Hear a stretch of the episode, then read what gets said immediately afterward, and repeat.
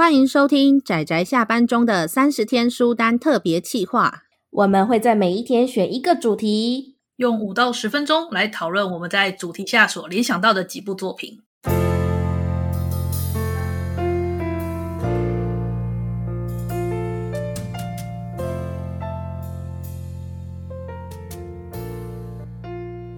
各位听友，大家好，今天是三十天书单的第十七天，我是布姑，我是阿直，我是大酸梅。我们今天要提的主题名字是很喜欢，而且作品中有人名的作品啊。这个这个其实还蛮容易的，还蛮多的哈。我自己我要推一部叫做《纯洁的玛利亚》。对，纯洁的玛利亚，好啦，算人名啊。我差点要说，这应该也算个神名吧？这是人名嘛？女主角名字叫玛利亚，只是说玛利亚这个名字，它会赋予它一些别的含义。哦，对啦，因为、嗯、因为这部它其实它确实是有那个圣女玛利亚的故事，但是它的背景是中世纪，然后女主角她是叫做玛利亚的魔女，然后她是真的有魔法的那个魔女。嗯呃，背景故事就是，呃，这个叫做玛利亚的少女，然后被被神诅咒吗？呃，我是觉得是一个很有意思的故事啦。他就是把中世纪画得很棒，然后故事本身很可爱。女主角她是在有点严肃的作品中，但是又很可爱的凸显出玛利亚这个这个女主角的整体的形象，而我是觉得我很喜欢，我说不出来我到底喜欢在哪里，但是这部我在看的时候我就很喜欢，有动画化，对，这部这部还吵吵闹闹的，然后到最后就嗯，真的是纯洁的玛利亚呢，就很可爱啊，我喜欢，嗯，对，我去阿直家的时候，阿直有塞给我看，我觉得。嗯，的确蛮有趣的，蛮可爱的。对啊，然后如果还有讲人名的话，我很想退一部游戏，耶，就是那个炼金术士系列，就是炼金术士玛丽丽、玛丽、艾丽这几部。哦，有，我有听过，我有看过有人写的同人文。对，早期的，这算是早期的炼金术士那个游戏的。哎，我记得他有个叫什么什么布尔克系列，反正就是他们那系列的吧。因为我个人很喜欢这种这种类型的游戏，就是炼金术士那种攻防啊，然后制作接委托，然后制作制作物品之后，呃，攻略其他角色或者外出收集呃炼金道具之类的。对，好顺顺顺便推一下，这也算是一个蛮久的游戏了啦。有机会的话，可能看有没有办法找到老游戏，用模拟器来玩。突然，突然有没有大家都讲漫画？突然冒出一个游戏。OK 啊，我们这样子可以拓广拓广我们作品的那个范畴。有啊，我我有努力拓广，我有努力拓广到，例如说呃青少年的小说，然后到漫画，到动画，到一般 BL 小说都有哦。哦，也是你，还有推理小说呢，还有惊悚小说，你看多棒啊！我很多呢，完全就是酸梅味呢。虽然说很广，但是充满了酸梅味，这样。什么话啦？哦哟，那不然我下次推一个言情小说给你看。呃，言情就算了啦，已经过了看言情小说的年纪了。你看这个时候又抱怨，好了，算了算了，不要理，不要理他们。好，那布姑换你，换你，换你，换我吗？我先吗？好，我随便你。是要推荐的，也不是推荐，提到的作品其实都还蛮有名的。首先有人名的，我觉得《鬼灯的冷车》，我还蛮欣赏这部作品的，可爱。嗯，而且他化用了很多，就是怎么讲民俗的一些关于地狱的、天堂的，然后东方的、西洋的，或是神话故事的梗。我对于这种化用，就是消化之后，然后再产出的这个概念，其实我还蛮欣赏这个过程。嗯，没错，我是会特别欣赏这个过程。然后另外一个值得称道的就是它的画面，它的画面的确是。很下功夫，我知道。我对于这一部，我觉得就是布谷的菜。为什么呢？因为它就是一本正经的胡说八道。鬼灯的冷彻，就是不管从画面上还是从改编、嗯、改编的角度上去看，我觉得鬼灯的冷彻值得高评价吧。不过比起鬼灯的冷彻，我觉得这还是布谷的菜。我比较好奇的是，为什么布谷会选这个第二部？玛丽的音乐盒吗？哎，其实我还蛮喜欢古屋兔丸的呢。嗯。真的吗？哦，他的作品我很多都有看过。嗯，我觉得他属于他的作品中，在玛丽的音乐盒是属于古屋兔丸的作品中比较异类的那一那一块吧。呃，我我听说幻象毕卡索也更诡异，我是没看过啦，我是听人家说。但玛丽的音乐盒我是蛮喜欢的。我我我，因为我都没有看过，是怎样的作品啊？呃、哦，一言难尽。你们怎么都 就是？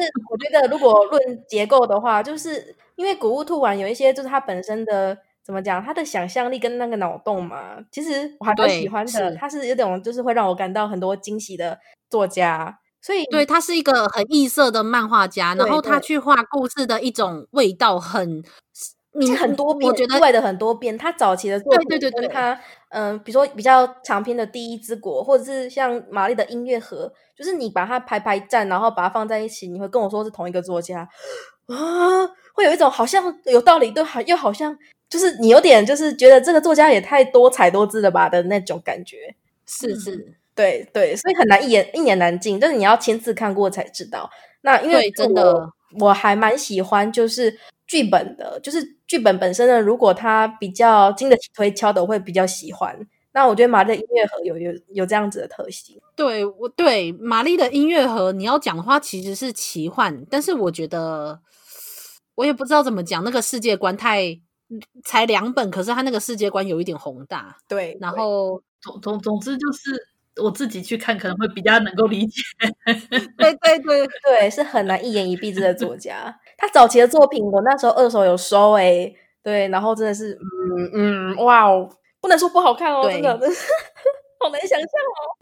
你们你们这个欲言你们这个欲言又止的形容词啊，好在意。对，他几乎各种作品我几乎都看过，啊、所以人间失格，还有好想被女高中生杀死什么的，就是超好看。同一个作家吗？天哪，就是真的，你们你们确定是同一个作家吗？你们在说的是同一部作同一个作家？对啊，没错没错，守护他的五十一种方法，啊，这我知道，我听过。对，这本也很不错。好啦，总之不小心讲就是讲太长。好啦，那我觉得。古屋兔丸是一个蛮值得大家去看看，然后去理解这个人的味道，很棒很棒啊！太好了，真开心。